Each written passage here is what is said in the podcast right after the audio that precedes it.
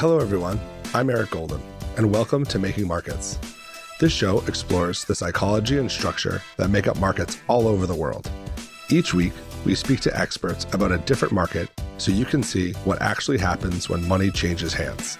From mainstream stock and bond markets to esoteric niches like vineyards, antique art, and crypto, we explain the transactions that underpin our economy. Making Markets is part of the Colossus family of podcasts, and you can find all our podcasts, including edited transcripts, show notes, and other resources at joincolossus.com. Eric Golden is the CEO of Canopy Capital. All opinions expressed by Eric and podcast guests are solely their own opinions and do not necessarily reflect the views of Canopy Capital. This podcast is for informational purposes and should not be construed or relied on as investment, legal, or tax advice. Clients of Canopy Capital may maintain positions in the securities discussed in this podcast, including positions that are contrary to the opinions offered. My guest this week is Mark Dow. Mark started his career as an economist with the US Treasury and the IMF before he joined Wall Street. Today, he is the founder of Behavioral Macro and manages money, combining his skill sets as a trader and an economist. In this discussion, we talked about why economists are usually bad investors, how Mark approaches markets, and cover some provocative ideas, including how quantitative easing and tightening have little effect on the market, and why Mark's not as worried about the US debt. Please enjoy this great conversation with Mark Dow. Mark, thank you for doing this. I joked the last time we spoke that I could do this more than once, and we're going to because I messed up. So let's get going. um, awesome. You've said that economists are bad traders and terrible investors. And I thought it would be a fun place to start just because you've had such an incredible career working at so many places and you're a great trader and investor. But what is it about economists specifically in your life that makes them bad traders and bad investors? Well, I should confess up front that I mean that was my career path. I was an economist, Treasury Department at the IMF, pretty hardcore policy economist. But just the mindset of an economist, particularly back then when I studied and had my formative years, we were kind of pretty much in rational expectations mode and didn't really have behavioral finance and behavioral economics and all these things. People assumed that man was a rational maximizer and then markets were efficient and all those kinds of things. And I was always a little skeptical of that even when I was studying, but I became much more skeptical of it as I worked as an economist, and then even much more so when I started working in markets. But that economist mindset tells you that if you like something at the price of 50, you're really going to like it at the price of 30.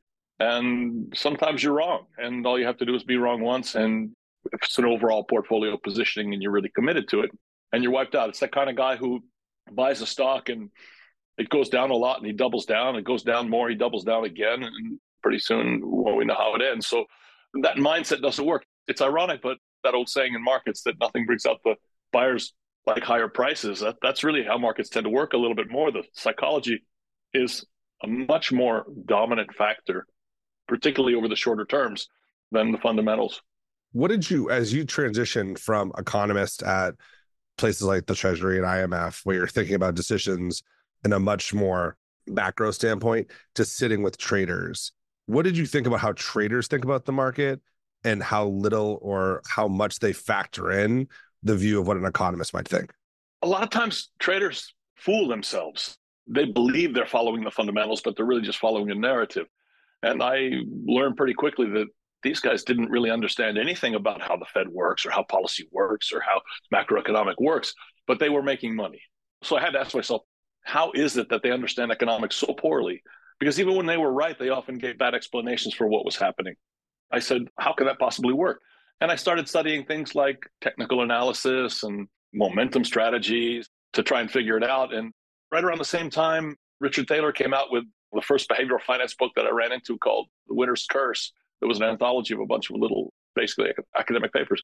And that was an eye opener for me. So I kind of put all these things together and learned risk management learned how to read chart patterns better, and I could kind of square the circle. Now, it's really useful to be an economist occasionally from time to time, but you have to know when to pull that off the shelf and use it and when to leave it up on the shelf. It's useful less often, I think, than most people believe. Most of the time, we're just talking ourselves into narratives that either fit our priors or fit the price action or some combination of both.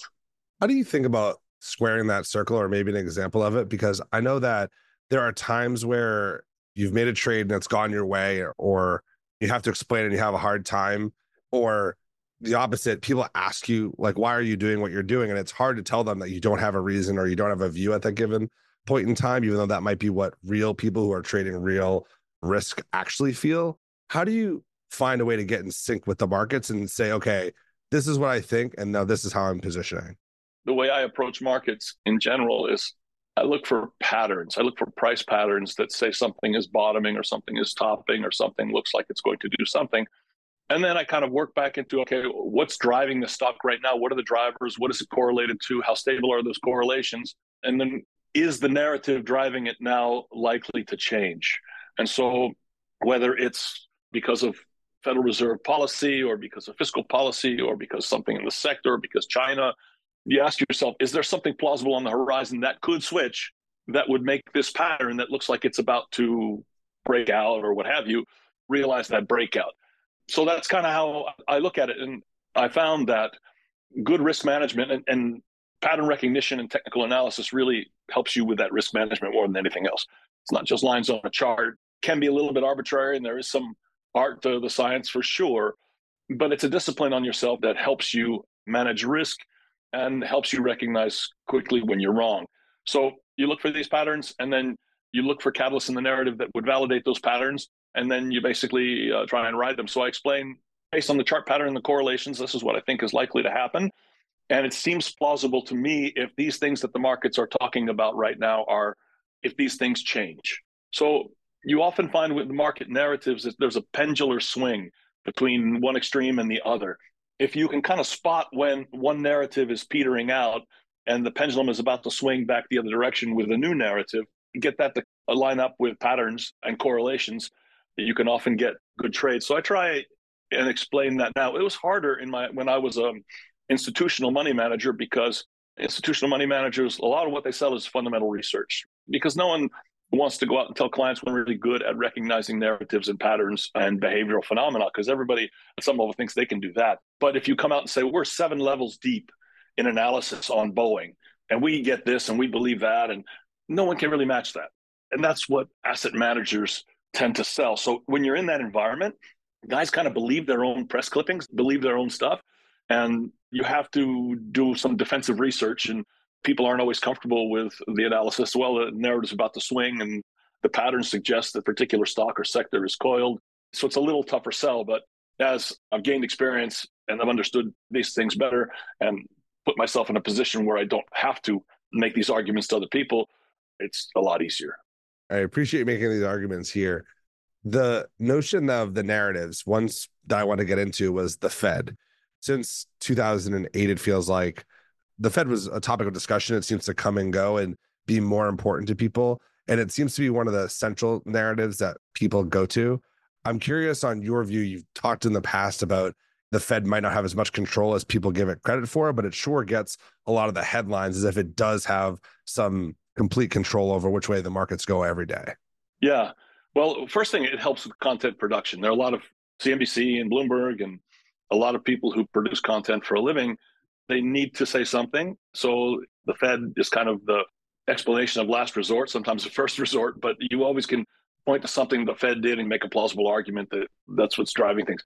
The second is when people are wrong, it's much easier to say, no, well, listen, I would have been right in my bearish call, but the Fed cheated. They printed money or they did this even now over the course of this year as the fed has shrunk its balance sheet and raised interest rates by 500 basis points people are trying to argue well this component of the balance sheet is changing whether it's the treasury general account or the reverse repo facility or whatever it happens to be they want to say this is liquidity driven because in a sense that exculpates their fundamental analysis that didn't play out. So it creates a lot of emphasis on it but the big story this year, and the one I've been talking about on the behavioral macro a lot, my subscription Twitter feed, is monetary policy didn't turn out to be as powerful as everyone thought. And that's where you made your money. And there are three main reasons why monetary policy hasn't been as powerful as people thought.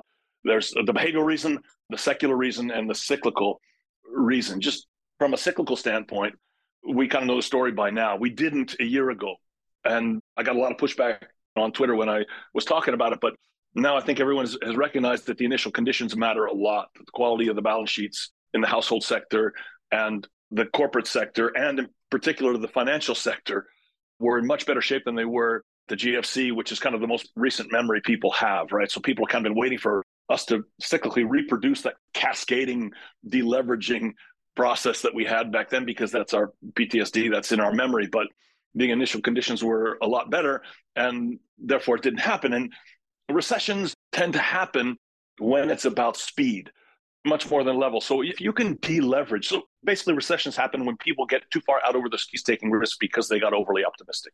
And then for some reason, people say, oh, wait, I'm really out over my skis now, and things may not be playing out exactly what I thought. And they need to retrench. So if they're really out over their skis, they have to cut back on their investments rapidly. They have to fire people rapidly. Households have to tighten their budgets. Financial entities have to sell assets. All these things happen at once. And when they happen at once, they become self reinforcing. So if you go from unemployment of three to unemployment of six in two months, it panics people and leads to more layoffs at a faster rate. People go further and they, they don't feel like they have the time or the luxury. And then the same thing when they're reducing the average on their balance sheets or households cut back on their budget. It happens fast. And then demand is cut back, and then more people need to be laid off, and it feeds on itself. It's a self reinforcing process until it burns out. If you go from 3% unemployment to 6% unemployment over two years, then it's a more orderly process, and you don't get the fire sales and you don't get the panics. That self reinforcing feedback loop is a lot weaker, lot less likely to get into recession. So that's kind of how I look at this, and since our initial conditions were pretty strong, I didn't think getting into one of those really aggressive feedback loops was very likely. The secular reason is the Fed controls a lot less of money supply, if you want to call it that, than it used to. Over the past 30 years, we've had global financialization, global financial deepening, however you want to refer to it. And way back in the day, basically the hmm. monetary system was the Fed and banks. So the banks would issue credit and give you a deposit on the other side. So they would issue the money in the form of deposits into existence. That was the primary form of money creation, not the Fed, but the banks. And the Fed supervised this process. They wanted to make sure that the banks were staying within regulatory parameters. And they also, you know, they other objectives that they needed to fill. What's happened over the past 30 years, 40 years, is we've had an explosion of things like repo and euro dollars, if you want to call them shadow banks or what have you, these guys also create money. When you do a repo, you're basically liquefying an asset. You're taking an asset on your books and you're making it liquid by borrowing against it. And you take that money and you spend it. That's money creation. Euro dollars, the same thing. Fed does not control these processes, not nearly as much as it controlled the system back when it was just kind of the Fed and banks. So a lot more of the system is beyond the reach of the Fed. And you followed me at all on Twitter, you know that the price incentives, using interest rate is a really, really blunt tool, right? It doesn't always work that well. And great examples of this are we had the biggest, or at least the highest valuations in the stock market in my lifetime, probably ever, in 1999 and 2000 in the dot com bubble when the Fed funds rate was 5% and uh, 10 year was 7%, and we couldn't even spell QE. And we had the nastiest vintages of mortgages extended 2005, 2006, 2007, when the Fed funds rate was also around 5%, and we didn't have QE. So, not as interest rate sensitive as people think. Because if you think you're going to make 200% in a year or 300% over five years, whatever it happens to be, the difference between borrowing at 3% and 6%, it's the same number for you. And that's what happens. Now, and also when people are very fearful, they become price insensitive too. So just raising the interest rate unless you go to really, really high levels, obviously, like Paul Volcker did, within reasonable levels, it just doesn't turn the dial that much on lending. Lehman had 33 turns of leverage when the Fed funds rate was at five. From a secular standpoint, the Fed just doesn't control the money creation process nearly as much as it used to. And then behaviorally, we're all kind of conditioned to think that lower interest rates and higher interest rates have a really big effect. So we were kind of bracing for it. So everyone saw the Fed raise rates aggressively, and that led people to say, okay, well, recession's coming for sure. And we kind of had a precession where everybody saw the rates going up. They expected a recession was going to come, and but it wasn't coming. but they started little by little paring back and investing a little bit less, hiring a little bit less. We saw that the back orders for labor declined, all that kind of stuff. So ultimately, that means people are less out over their skis as the process plays out. So you're kind of deleveraging in a gradual sense. So we were kind of braced for it because people believed deeply that that's what would happen. And then it didn't happen. The way you think about the world, it feels clear. I think that for other people, it kind of breaks their brain a little bit that when you say in your example of the monetary policy of unemployment going from three to six percent, and the difference is if it happens fast or slow. If you had told people in advance, I think this is always such a fun thing of how hard markets are, or how humbling they are. The Fed's going to raise rates. This is what's going to happen many people assumed this would be disastrous. It would cause a recession. The housing market would break. Like all these bad things would happen. And here we are coming into the end of 23. And I think every asset class is up in the face of that. And so that kind of breaks people's brains. Why do we get that so wrong? Well, I think it's the reasons I was just talking about. People overestimate the power of monetary policy. They thought the inflation that we had was much more monetary than it was. It wasn't monetary at all. It was almost entirely COVID with some fiscal.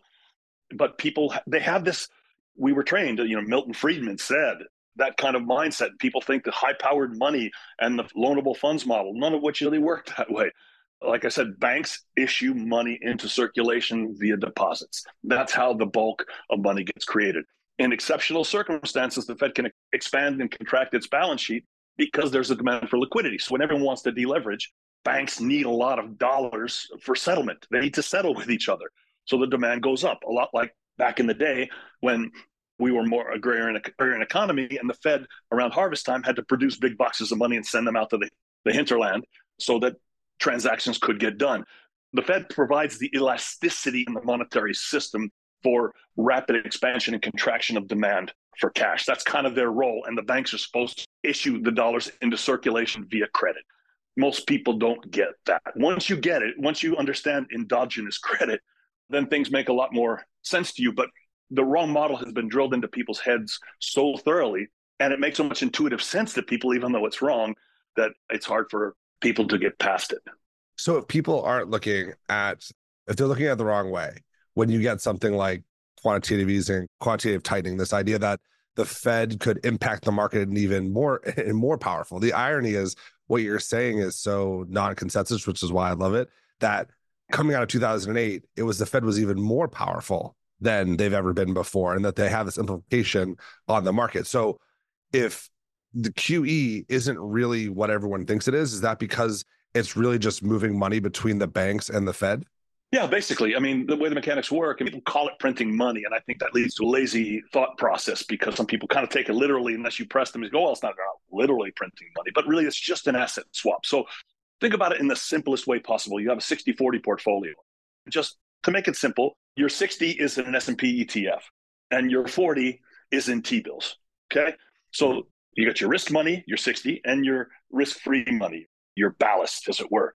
So the Fed comes in and they buy all your T-bills and they give you a deposit at the Fed, which yields roughly the same thing.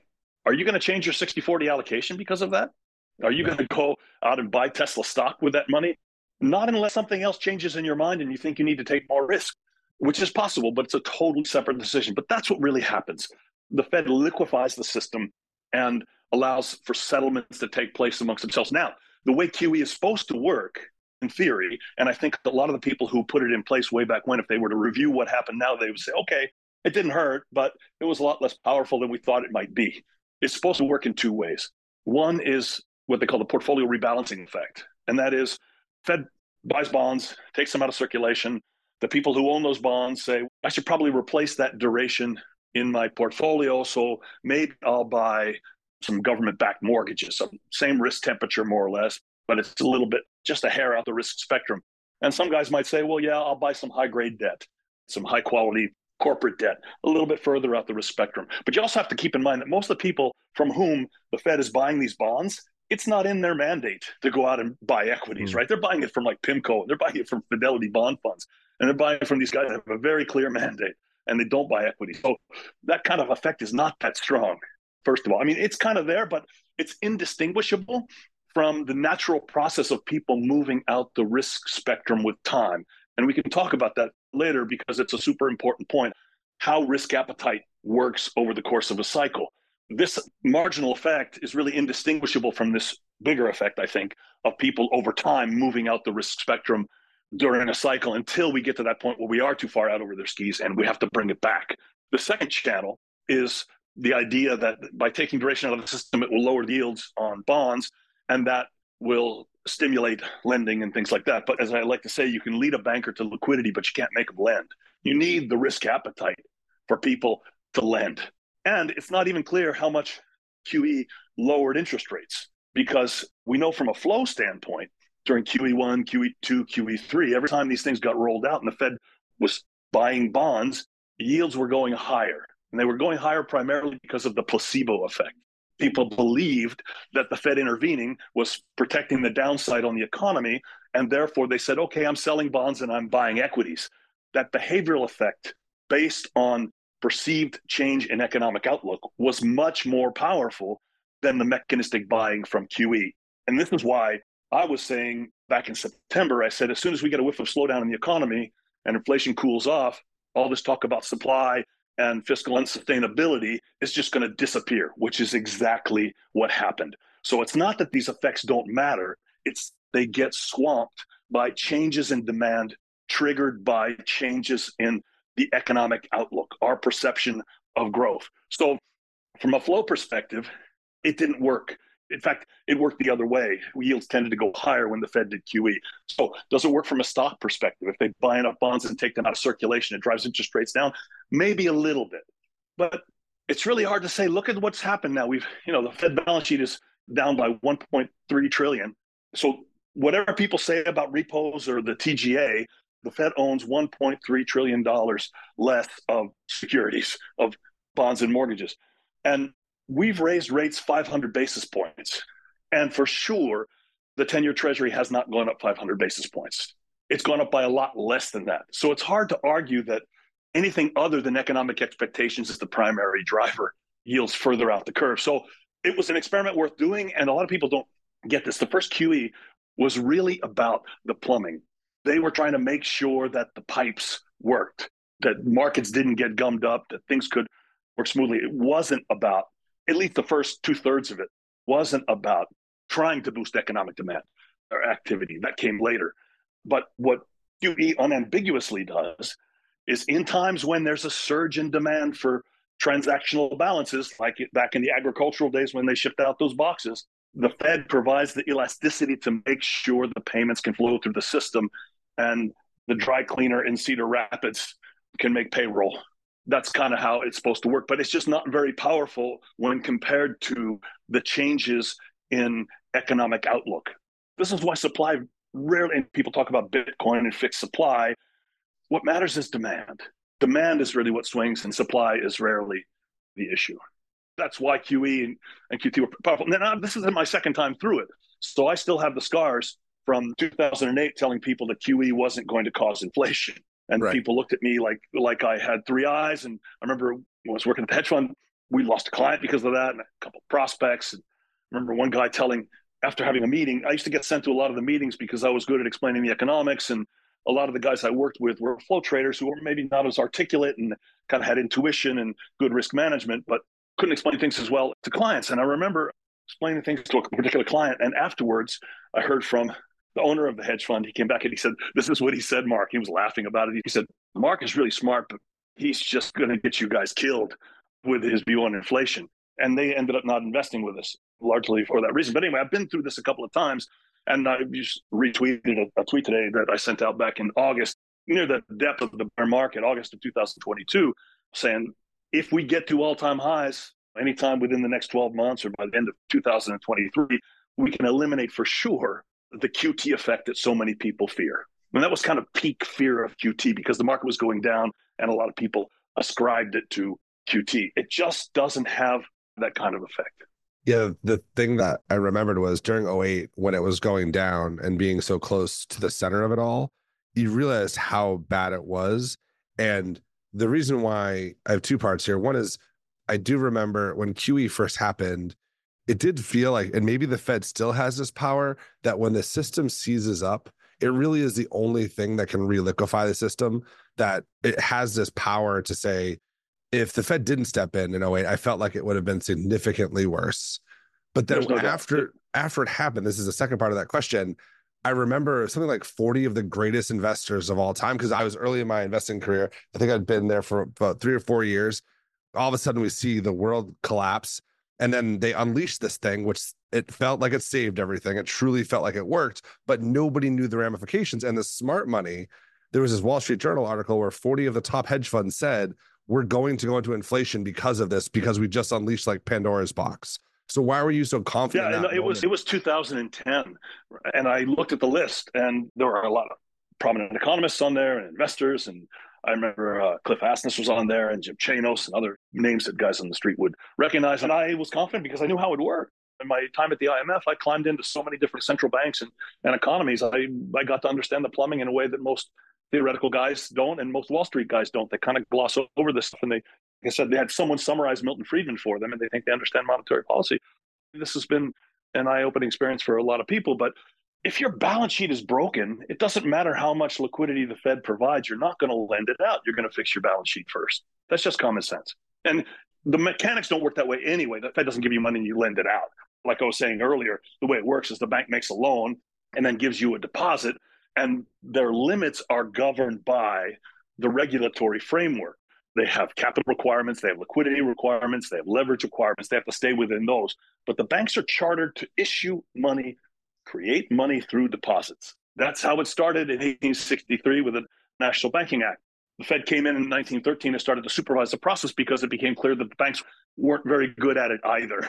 The banks aren't going to be taking risk in creating deposits and issuing money if their balance sheets are busted. That for me was just the easiest. And listen, everybody talks about the power of interest rates, but we had zero interest rates. and we had ZIRP and QE for four or five years before people started taking any risk at all because you have to fix your balance sheet first.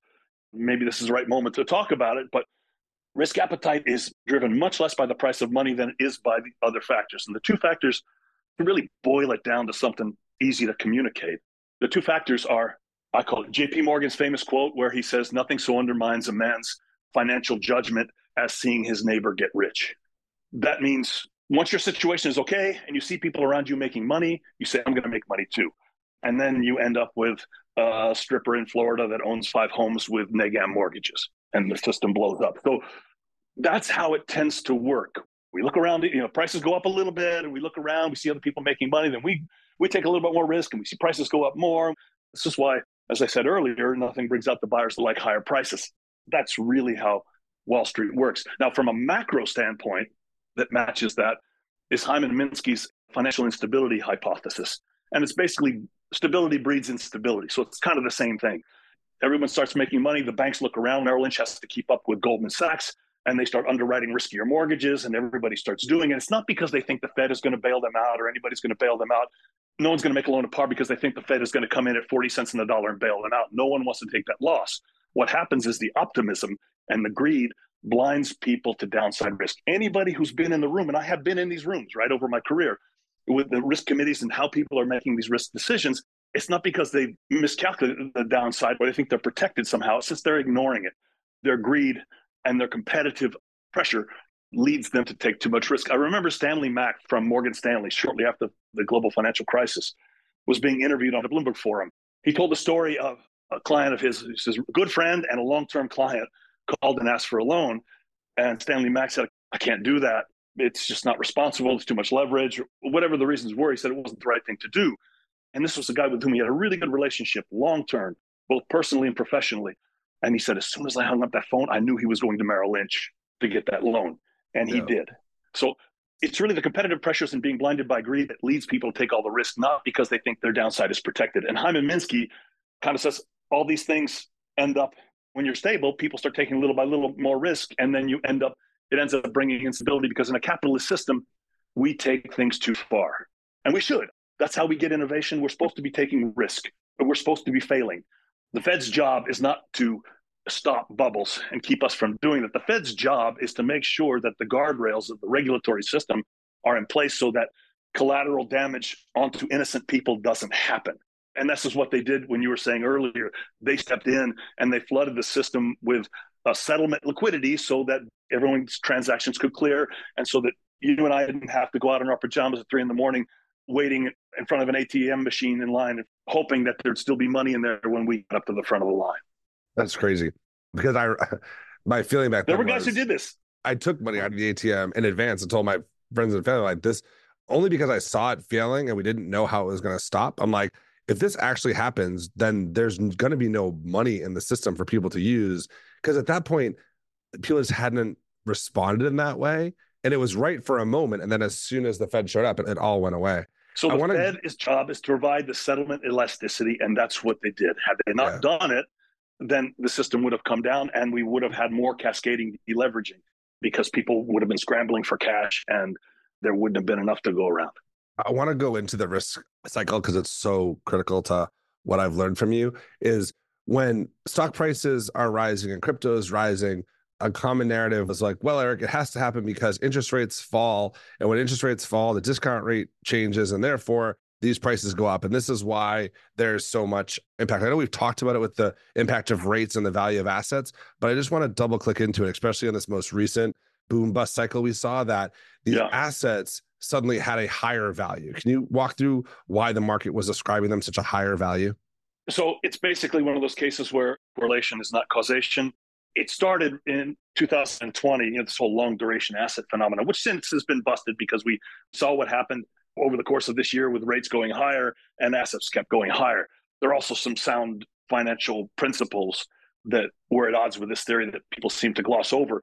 But the correlation that caught people's eye, where people assumed there was a causal link, was in 2020, we had had our COVID shock and we were recovering from it. And there, there were a lot of people were uncertain about the recovery. Stock prices were starting to go up. People needed to get invested, but they weren't sure if they could trust the economic cycle. So what did they do? They tended to buy what I call secular growers, companies that will grow independent of GDP. So that was Microsoft and it was Apple. And it was also some of the speculative startup names because the bubble hadn't popped there either. So people saw, and on days where the market felt good about the economic cycle, what do you do when you feel better about the economic cycle? You sell bonds because if economy's good is, is improving, you don't want bonds and you want cyclical stocks. And the reverse happened on days when we felt worse about the economic cycle. People would sell cyclical stocks and they would buy bonds, but they would also buy the secular growers. So they saw that the secular growers went up when bond yields came down, and they said, Why is that? Because the economy sucks. Why would anybody be doing that? And they were doing it because they had to put risk on the books because they de-risked aggressively after COVID. And they saw prices go up and their bosses were tapping them on the shoulder saying, Hey, don't you think you need to add a little bit more risk here? You're lagging your benchmark. That's why they bought these names. But the whole story about the discounting mechanism made sense to a lot of people. So people ran with it. It sounded really clever to say they're long duration assets. But it's kind of bullshit because the more volatile the cash flows, the less the risk free rate matters. So just to make it really stark, if you have a, a, high yield bond that's trading 50 cents in the dollar, do you care what the treasury rate is? No. All you care is whether or not that company makes it, whether it fixes its business, whatever that business is, and gets its revenue going and its profits improving and can get back on track. But that's all that matters. And as a general rule in finance, you're taught that utilities are more sensitive to the risk free rate because their cash flows are relatively stable and they don't grow very much the more the growth rate matters or the idiosyncratic risk of the company matters, the less the risk rate matters. It's kind of obvious. But the correlation was there and it was very powerful on a day to day basis. And it was really being driven by the toggle on and off between I like cyclical risk, I don't like cyclical risk, and not by people rationally discounting future cash flows of the ARK fund or of Microsoft or whatever they were ascribing it to. So that's how you perceive the framework you use for the market is that it's where we are in the risk cycle. Where are we now? Have we started a new cycle? Yes, we have started a new cycle, uh, but shouldn't get too excited about it either because it's not like the old cycle. The old cycles came after these washouts, the ones that people have been looking for this time as well, but didn't materialize, right? So we had a wash, we had a washout, a big wash in 2008, 2000, early 2009, and that left a lot of scope for asset prices to come back. This time, since we didn't fall nearly as far, and we're not probably have a recession, we don't know yet, but I think in any event, odds are much less than they were a year ago. Kind of a shallower, the amplitude of the cycle is a lot less than previous cycles. So it's not like I think we're beginning a risk cycle, but it's not going to be as dramatic probably as the other ones. We're probably going to go up with local highs and lows in on an upward path. And it will end as all these cycles do at some point in the future with people taking too much risk. That's just how the capitalist system works and the financial system works. We're not there yet, and it'll probably be a slower path. We do have economic headwinds, not massive, but people do have to refinance in the future years at higher rates. It's not a wall of maturities that people were talking about, but each year one seventh of the corporate world, or whatever the proper number is, has to refinance at a slightly higher rate, and that will erode margins and maybe earnings and what have you. But ultimately, people will pay more for the same earnings flow. Multiples will increase, and we'll start taking risk, and then we'll start adding leverage. And at some point in the future, it will come tumbling down again. So if we're in a risk cycle and prices are more likely to go up than down, it sounds like from listening to you, the real big booms are when the banks create a lot of leverage or there's some sort of big leverage in the system that either we're unaware of or not paying attention to the downside. It doesn't seem like the banks are in bad shape right now. Where no. are you looking towards areas of concern of how you check that the turn of events that it could go the other way? So what's basically happened over the past 15 years or what have you is the household sector and the financial sector and the corporate sector have delevered and termed out their debt, and their debt to asset ratio has declined. Despite the charts people send around on Twitter with the highest credit card balances ever, they don't show you what the denominator is. They're lying to you, basically. Households and corporates and financial entities got in, on the whole, much better shape. Obviously, we saw a couple of bankruptcies. We do every cycle. There are always a couple guys that get caught out over their skis. Either they have to restructure or get recapitalized or go bankrupt but by and large, much better position. And we've issued a lot more government debt. I'm not worried about government debt like other people are. Who's going to pull our funding? The reason why debt is dangerous is because your liabilities can run. So if someone can pull your funding away from you, then you're forced to sell your assets. This is what happens when people de-risk rapidly. JP Morgan pulled the financing on Bear Stearns one day. They said, We just can't trust you. And then it all came tumbling down. No one can pull the financing on the government. It just can't. So yeah, people can bail on all the treasury bonds, but like I said, the Fed can provide the liquidity that we need as long as we don't have inflation. And we didn't have inflation. This wasn't monetary inflation. We know that there's a limit where inflation can be created. We saw that back in the Civil War. Governments created inflation by printing too much money and buying things with it. But funding its normal operations is not a problem. And the likelihood of a crisis in confidence of treasuries, which people have been calling for days, just seems really, really remote to me because treasuries have become the center of the global financial system. Every single country. This is the good collateral you need on your balance sheet to be properly capitalized, to have high quality liquid assets. So, this is what we use uh, collateral to lend and for borrowing and lending. It's much more collateral based system. I mean, theoretically, I guess it could happen. I just think the bar is really, really, really, really high. It's a little bit like the stories of people diversifying away from the dollar. I'm sure a lot of countries, particularly after Russia's invasion of Ukraine would like to move away from the dollar to a greater degree. They feel vulnerable because it constrains their behavior. It could happen to them, kind of thing. But what are their choices? There's nothing out there big, liquid, with fungible collateral like the United States. So I just don't buy that whole story of people losing all confidence in treasuries and no one wanting to hold them. So if it's really hard to pull government financing government debt, I just don't have to worry about it so much.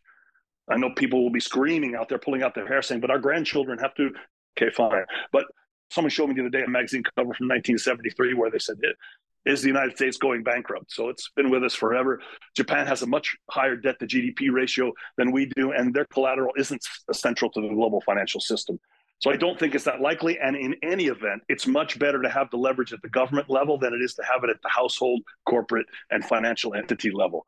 So that's kind of how I feel about this. So I think we're in a pretty good shape. Our biggest concern is just going to be growth.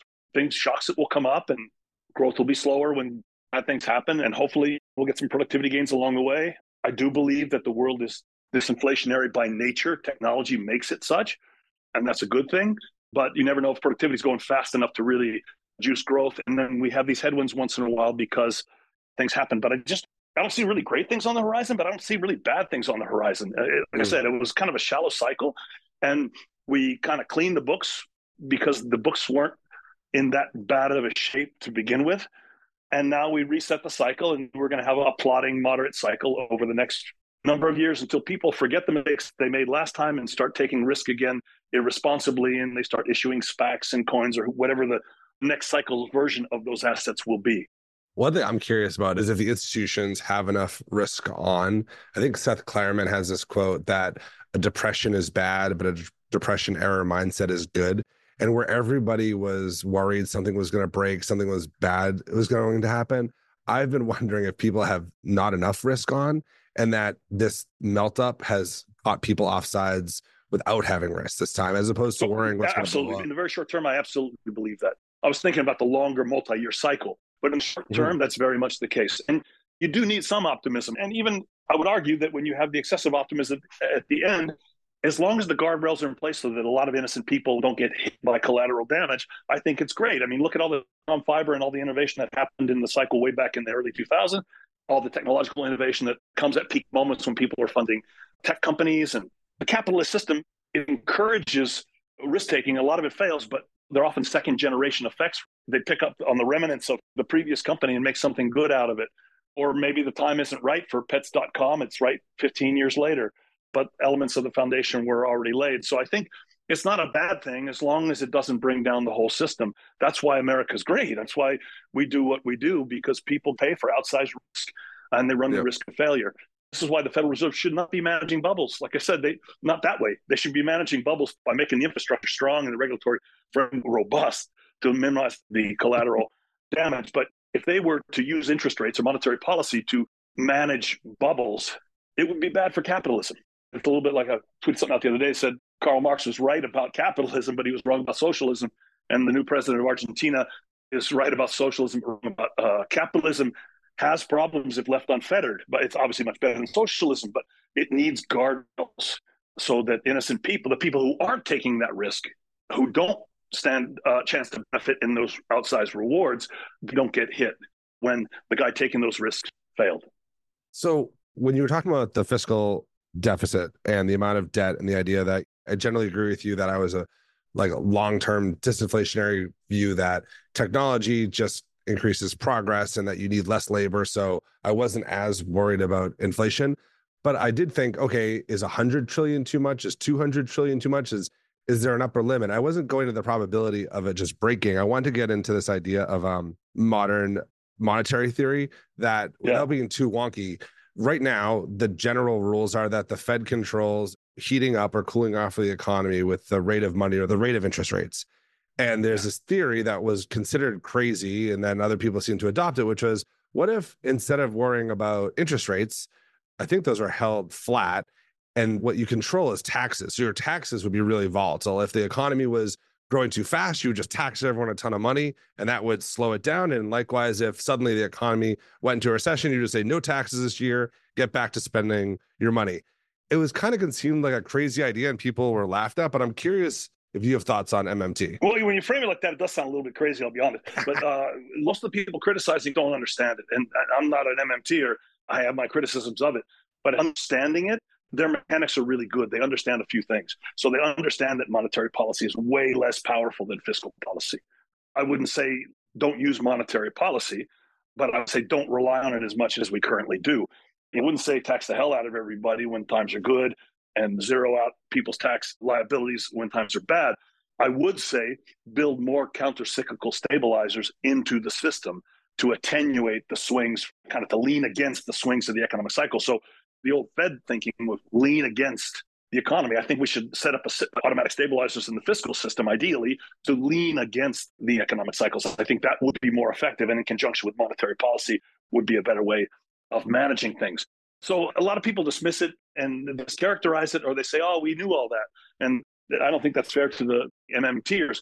What's difficult with that framework, and I think impossible, is to in a discretionary way change fiscal policy when times are good and times are bad. When times are in crisis, maybe if there's a Republican president, you can get the Republicans to agree with helping out the economy in a crisis. But there's just no way you're going to get people to raise taxes when times are good collect revenue through whatever form, hiring more IRS agents or whatever it is. People won't want to do it.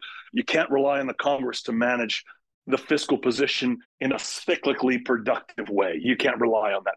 That's the first problem. The second problem, of course, is the idea of monetary sovereignty.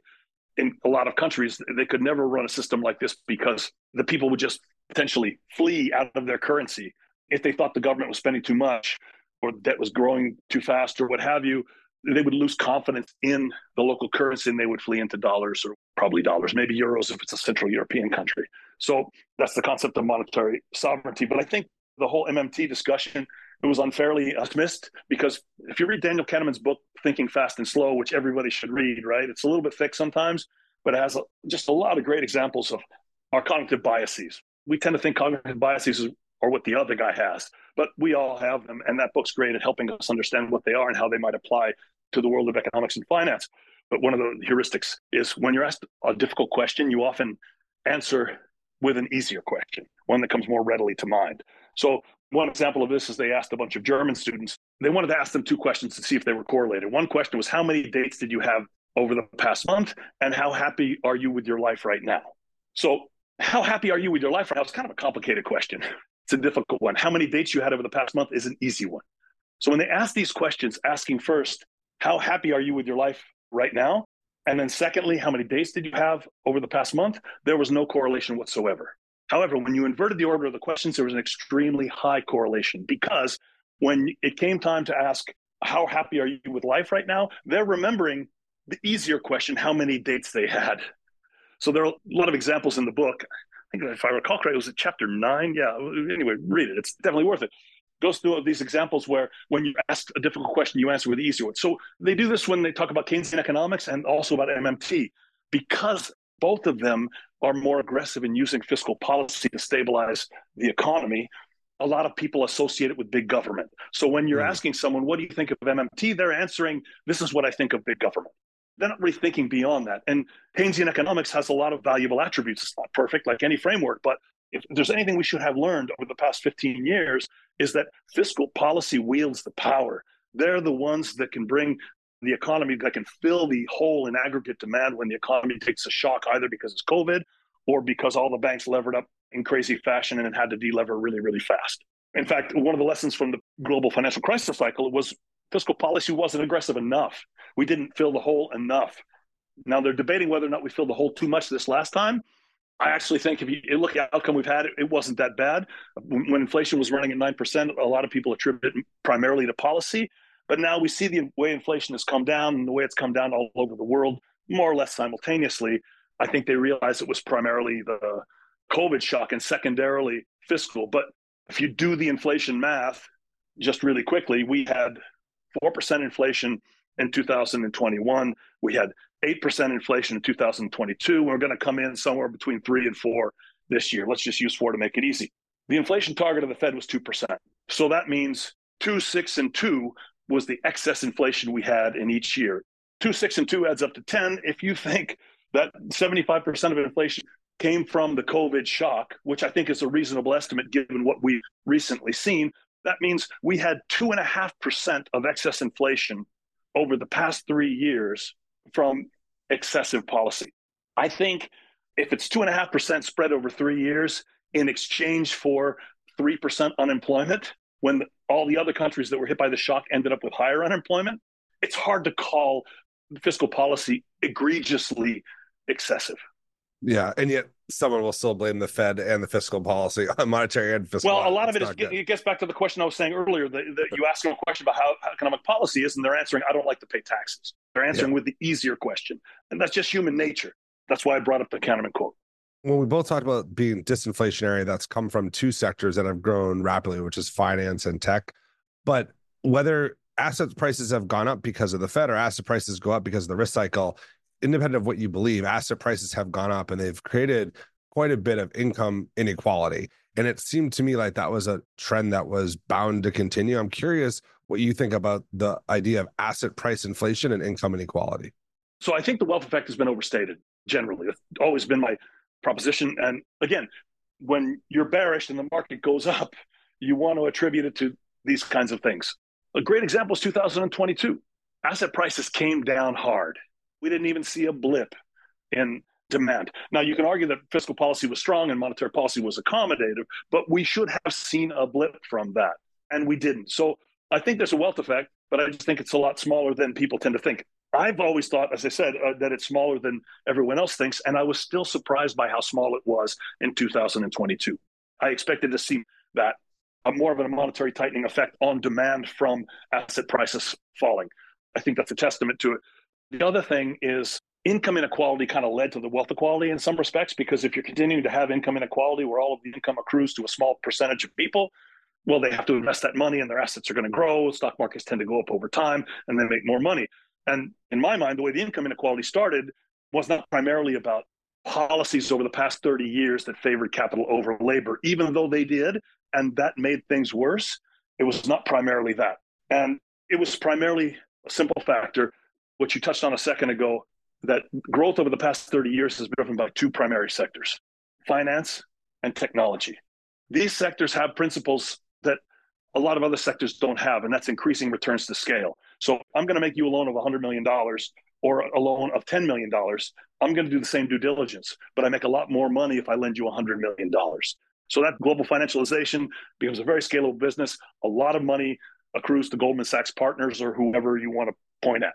That was basically until 2008, the 90s and the 2000s. That was the world that we definitely lived in.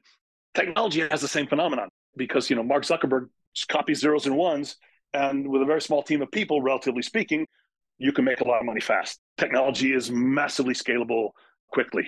I also didn't include hedge funds, but hedge funds on the finance side is another thing that's massively scalable. A lot of people accrued a lot of wealth through those. Technology and finance were the engines of growth, and they both produce a lot of money accruing to an unusually small amount of people. It's not like when you set up a new factory for your widgets and you have to go, do we put it in Topeka or Wichita and we got to hire the capital and then we got to hire the labor. It's not like that. It's just really, really easy to scale finance and technology up. So Mark Zuckerberg ends up with a lot of money and he's got to invest it somewhere. So he puts it in the stock market, he puts it in bonds. I think a lot of it is behind the structural shortage in risk-free assets. Despite all the treasury issuance that people cry about and sovereign bond issuance around the planet, there's definitely an inelastic price insensitive demand for risk-free assets. Maybe not in times of panic or maybe more in times of panic depending on the type of panic, but it's definitely there. And I think a lot of it is because the people to whom all this wealth is accrued, they have a lot of money to invest. So if you take the GDP pie or the, the global world income pie, and it is what it is, and you have a larger share accruing to a smaller number of people who have a very low marginal propensity to consume, you're going to be increasing for a given level of world income the demand for financial assets, and in particular, risk free assets because they don't need their get rich money. They need it to be get rich money. They need it to be stay rich money. So they're going to buy a, lot of risk free assets. And, and then, as they say, assets up over time, or equities at least. And the wealth inequality fed by the income inequality just feeds on itself. So I think a lot of it is that the system that favors capital over labor does make it worse. So if you look at the countries like the US, Australia, the UK that tend to have those kinds of mindsets, you can see the income inequality and wealth inequality tend to be worse than the countries that don't. But it's been a global phenomenon that we've seen is across countries, wealth is converging. That is to say, a lot of the countries like China and India are catching up. But within countries, the gap between the wealthy and the poor tends to increase. All right, Mark, this has been a lot of fun. And usually we ask people about where we are in the cycle, but you've already answered that over the past uh, hour and a half. So I've appreciated it. So for you, I'll give you a special question. What is your favorite sector in this new cycle? So I have a lot of belief in my ability to be wrong. So I'm always real careful about this kind of stuff. I'm a little bit like the Fed. I'm data dependent, and I have big ideas about what the market's going to do, and then find out the market's not going to do it. But right now, I have a fairly strong view, and I have had this for some time. Basically, it starts with the structural shortage in housing and anybody who reads behavioral macro my twitter feed knows exactly you can go back and, and see how my thinking over time on this.